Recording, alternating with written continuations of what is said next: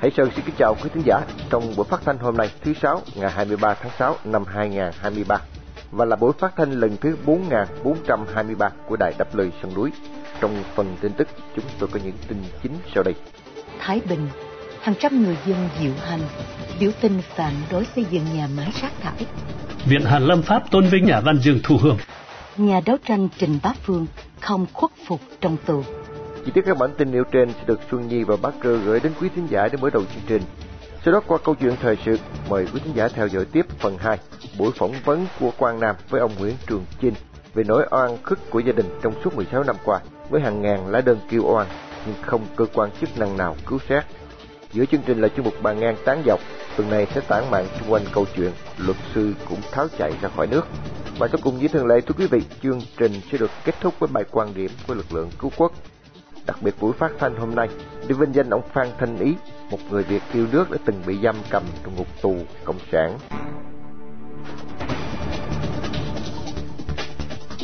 Mở đầu chương trình, mời quý thính giả theo dõi phần tin tức sẽ được Trương Nhi và Bác Cơ trình bày sau đây.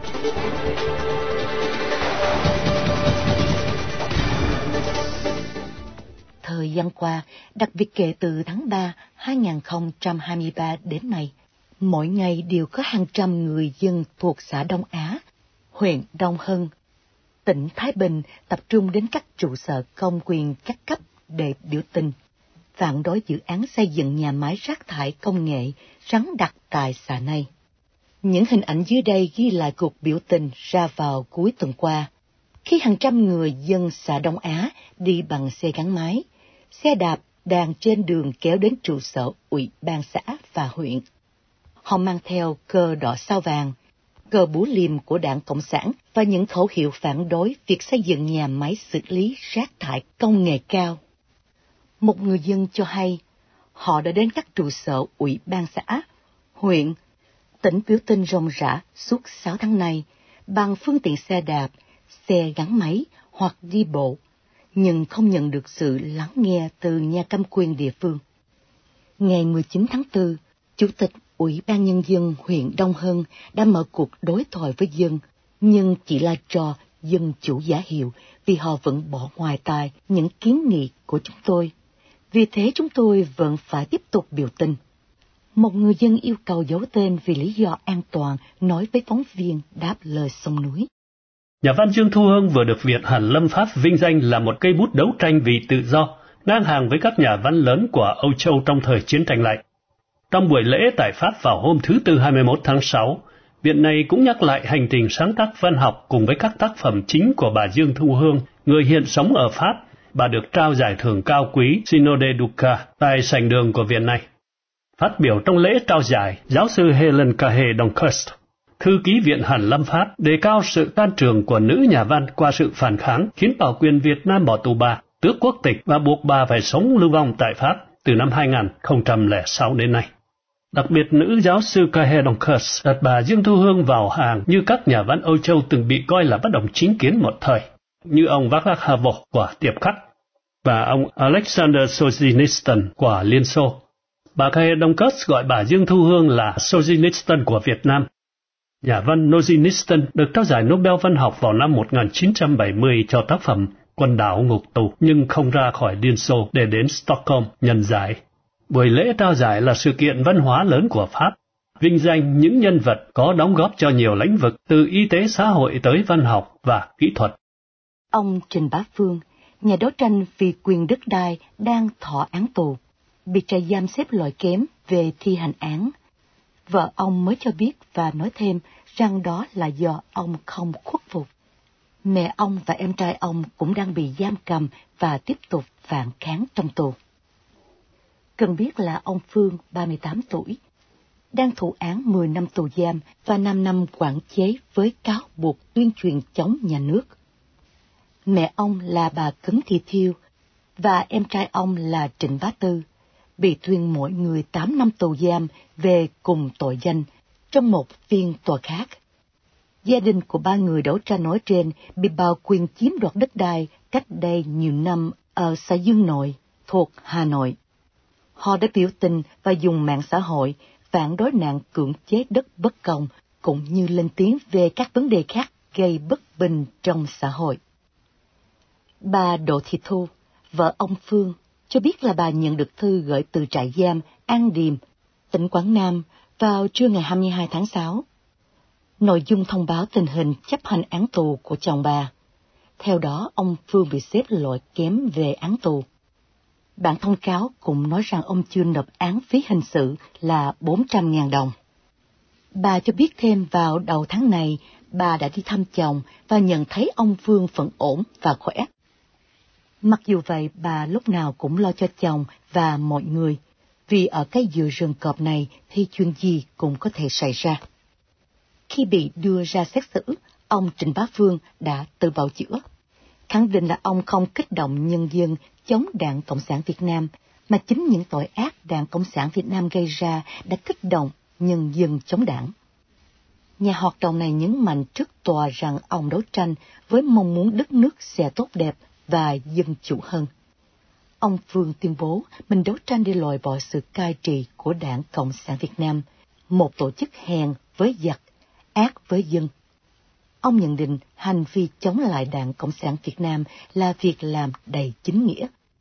Ông Phương tuyên bố trước tòa là nhân dân và lịch sử sẽ phán xét tội ác của đảng Cộng sản đã gây ra cho dân tộc Việt Nam, theo lời thuật lại của bà Đỗ Thị Thu.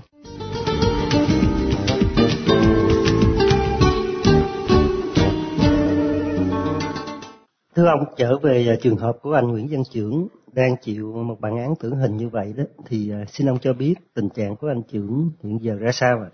À? À, thưa anh Quang Nam và thưa tất cả mọi người, từ tù Nguyễn Văn trường bị bắt ngày 2 tháng 8 năm 2007 và bị giam biệt giam từ đó đến nay.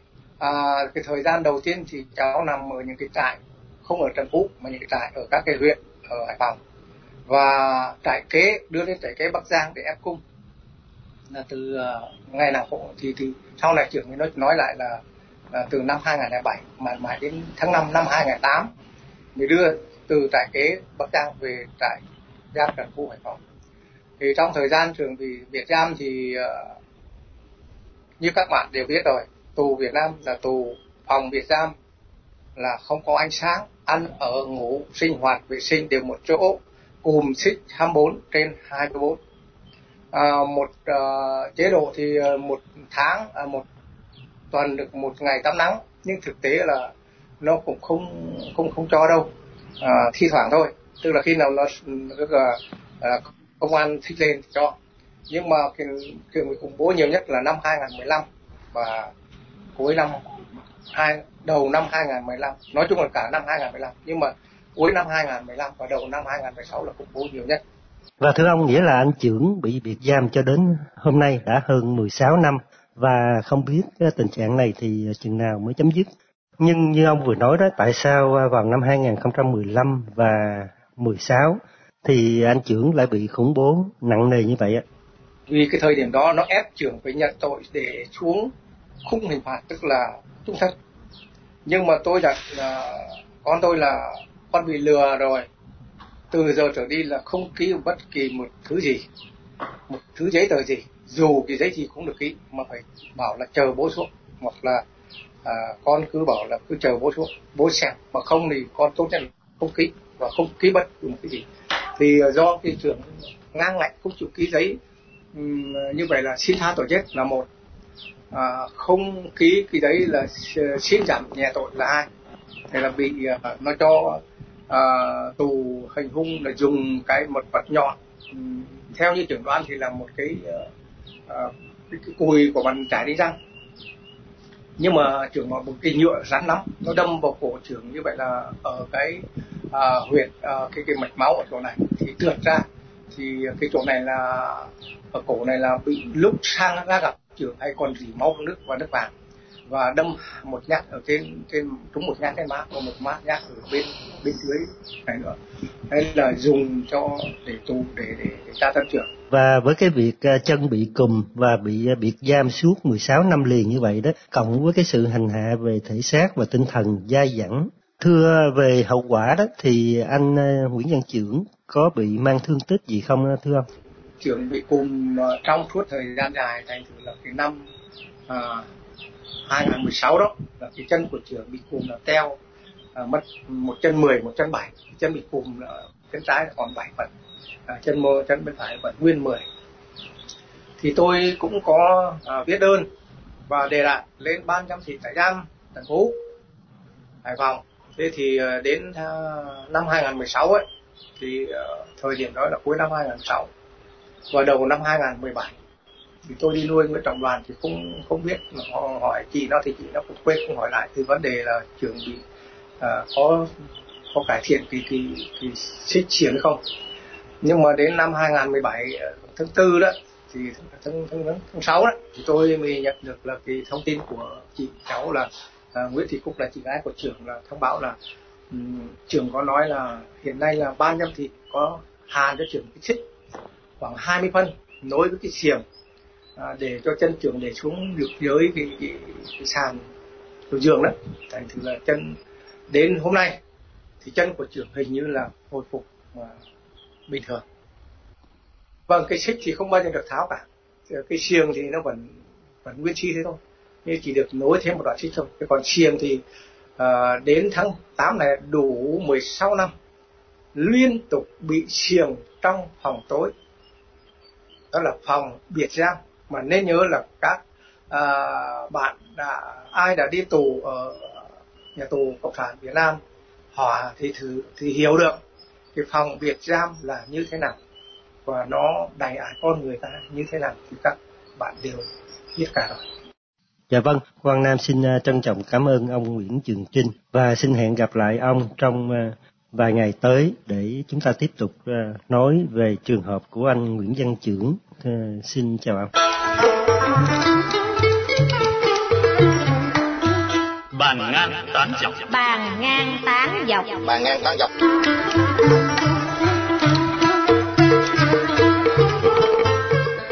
Kính thưa quý tín giả, ngày 16 tháng 6 năm 2023 vừa qua, ba luật sư là Nguyễn Văn Miến, Đặng Đình Mạnh và Đào Kim Lân đã đến Hoa Kỳ.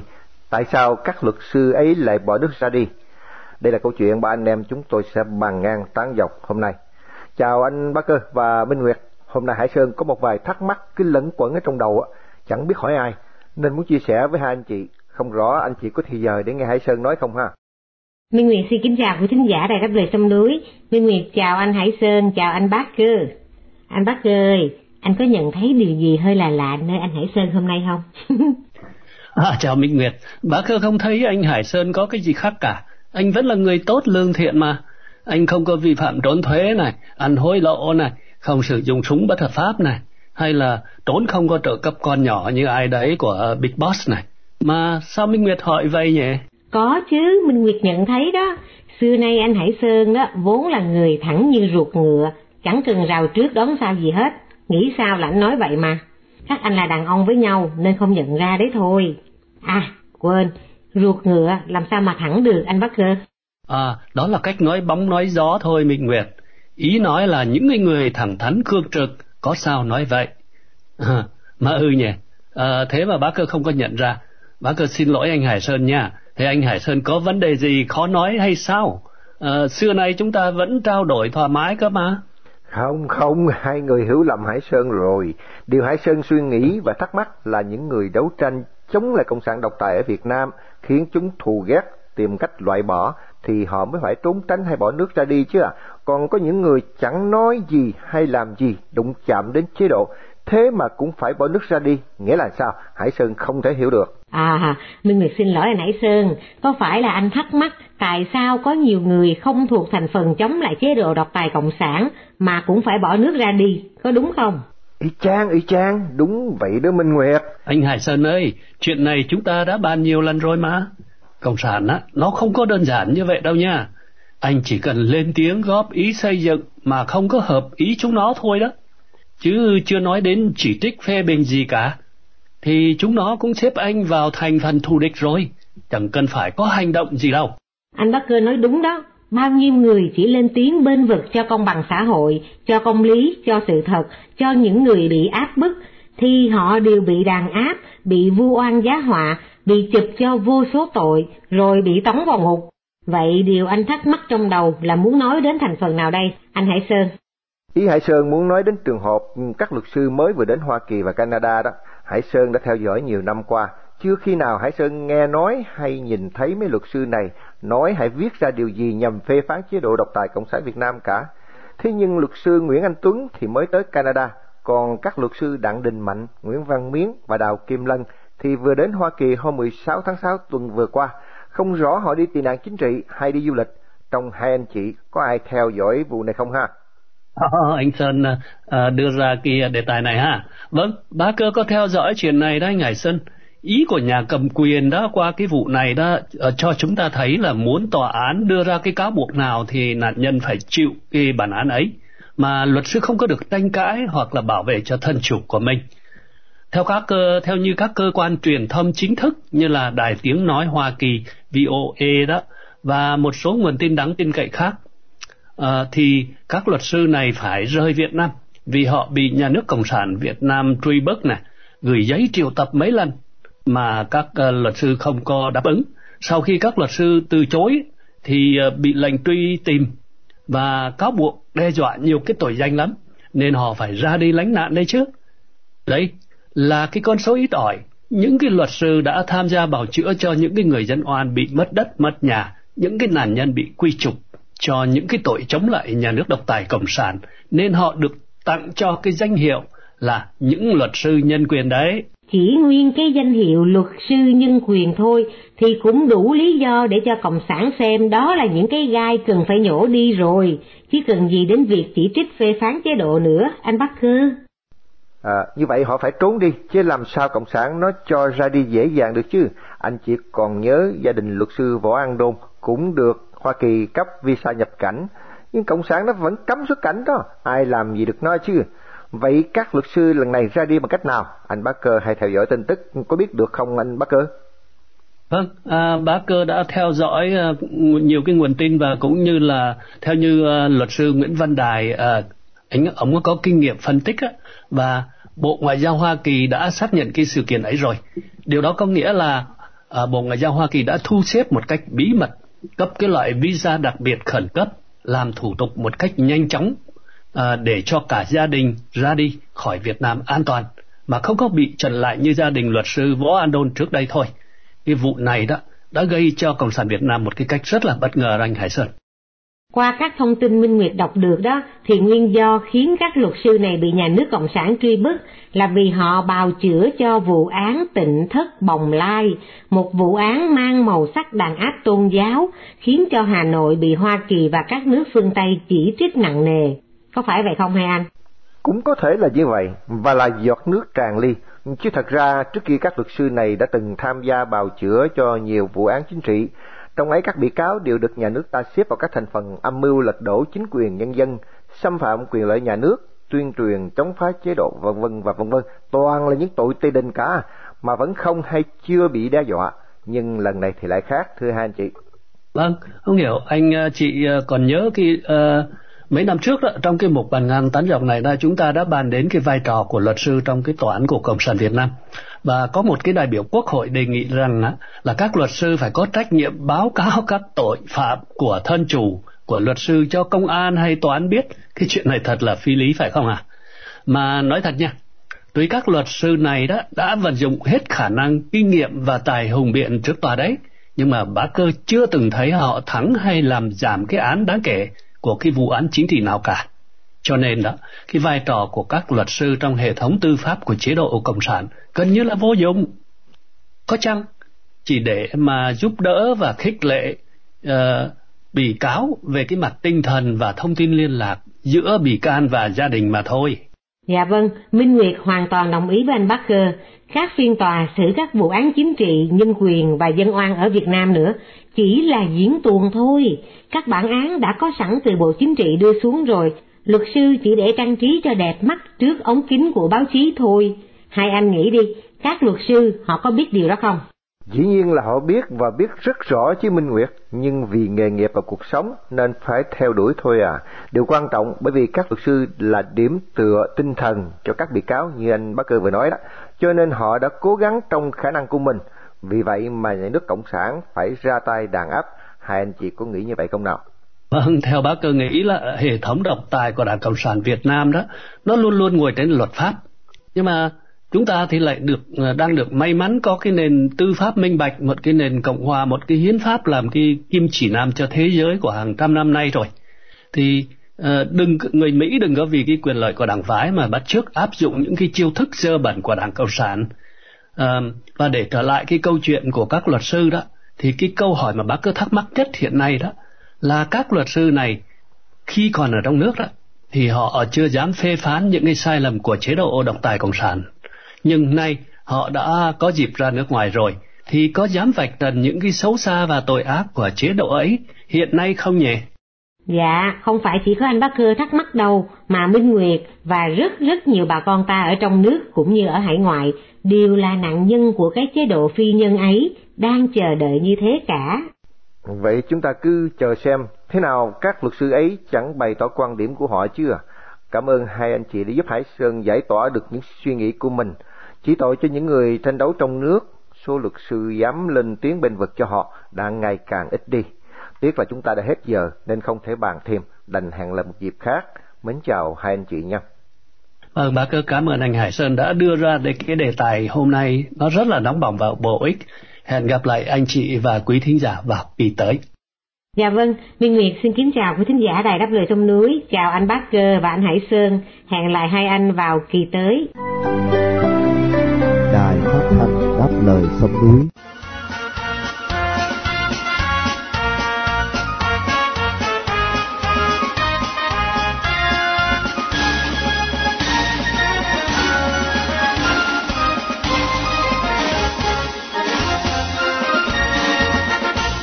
với việc hạ thủy du thuyền viễn dương Adora Majesty đầu tháng 6 vừa qua, Trung Cộng đã được xếp vào loại cường quốc đóng tàu. Không những thế, với ưu thế vượt trội nhiều mặt, Trung Cộng trở thành cường quốc đóng tàu hàng đầu thế giới. Mời quý khán giả theo dõi bài quan điểm của lực lượng cứu quốc về sự kiện này và sẽ được Hải Nguyên trình bày để kết thúc chương trình phát thanh tối hôm nay.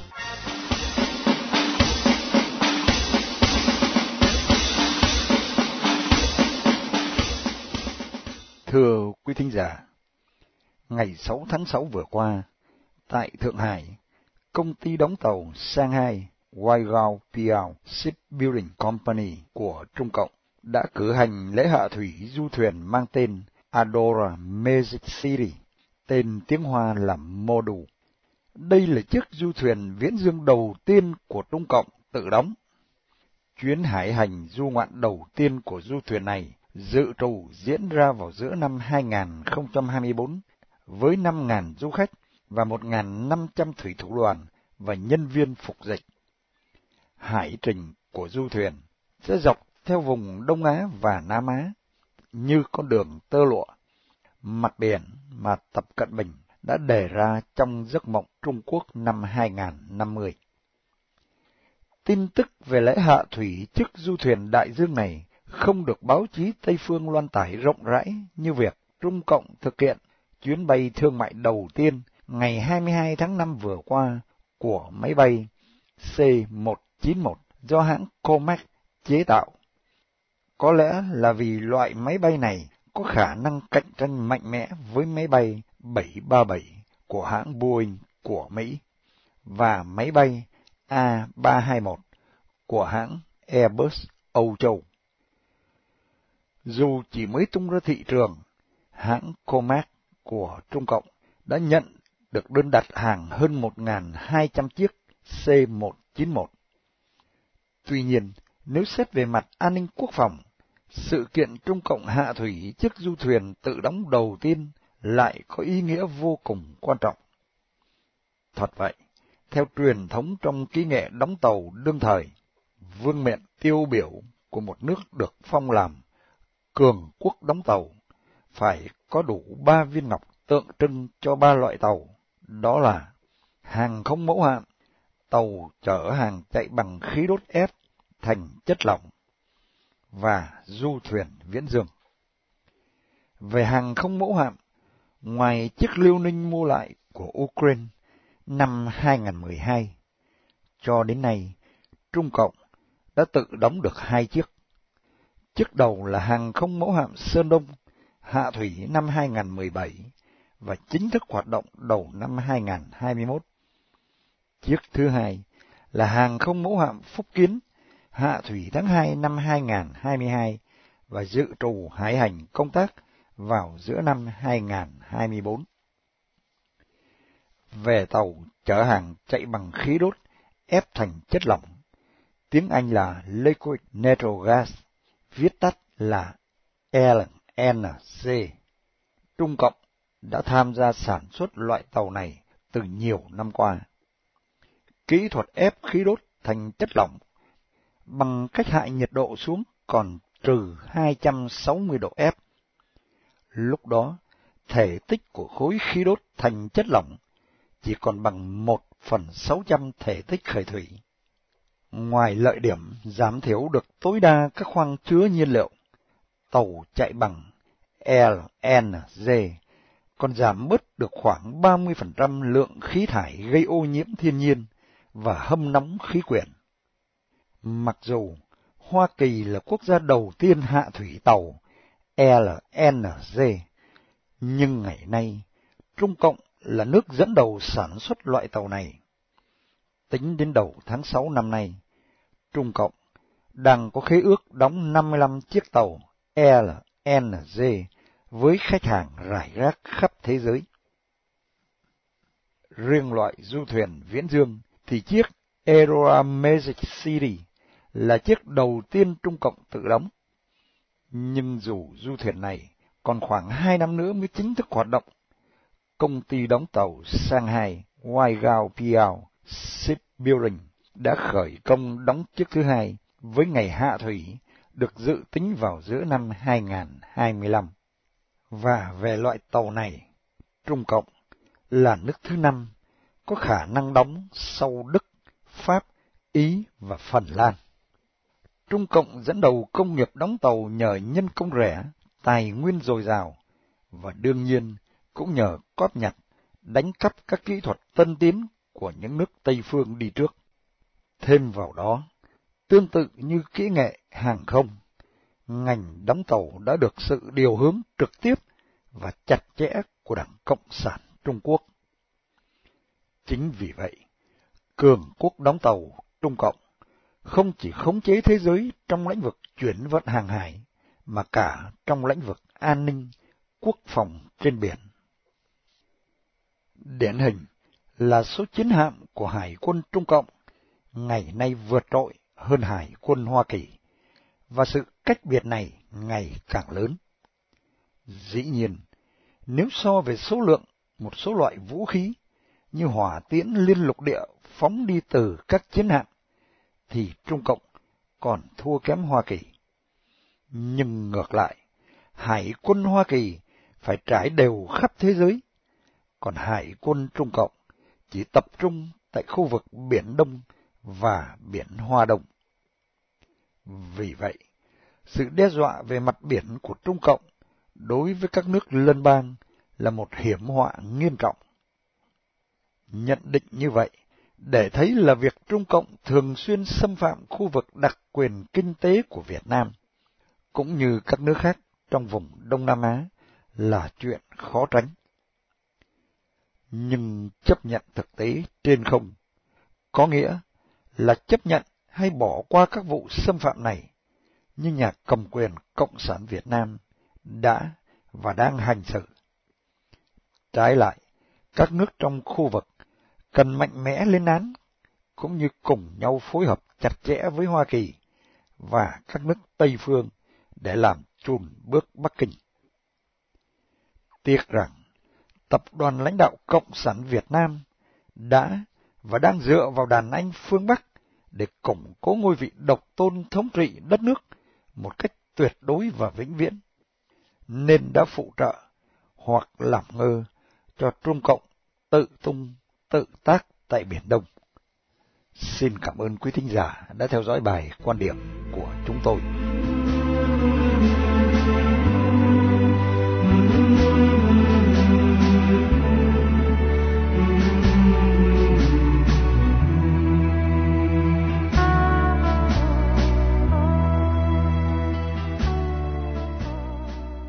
Chia tay trong buổi phát thanh tối nay, mời quý thính giả cùng Đại Đáp Lời Sông Núi nhớ đến ông Phan Thanh Ý, sinh năm 1950, bị bắt từ tháng 5 năm 2013 với bản án 14 năm tù giam. Mất ngày 5 tháng 2 năm 2022, hưởng thọ 72 tuổi. Một người Việt đã từng bị nhà cầm quyền cộng sản giam cầm trong ngục tù vì lòng yêu nước, lẽ phải và sự đóng góp tích cực vào tiến trình dân chủ hóa Việt Nam.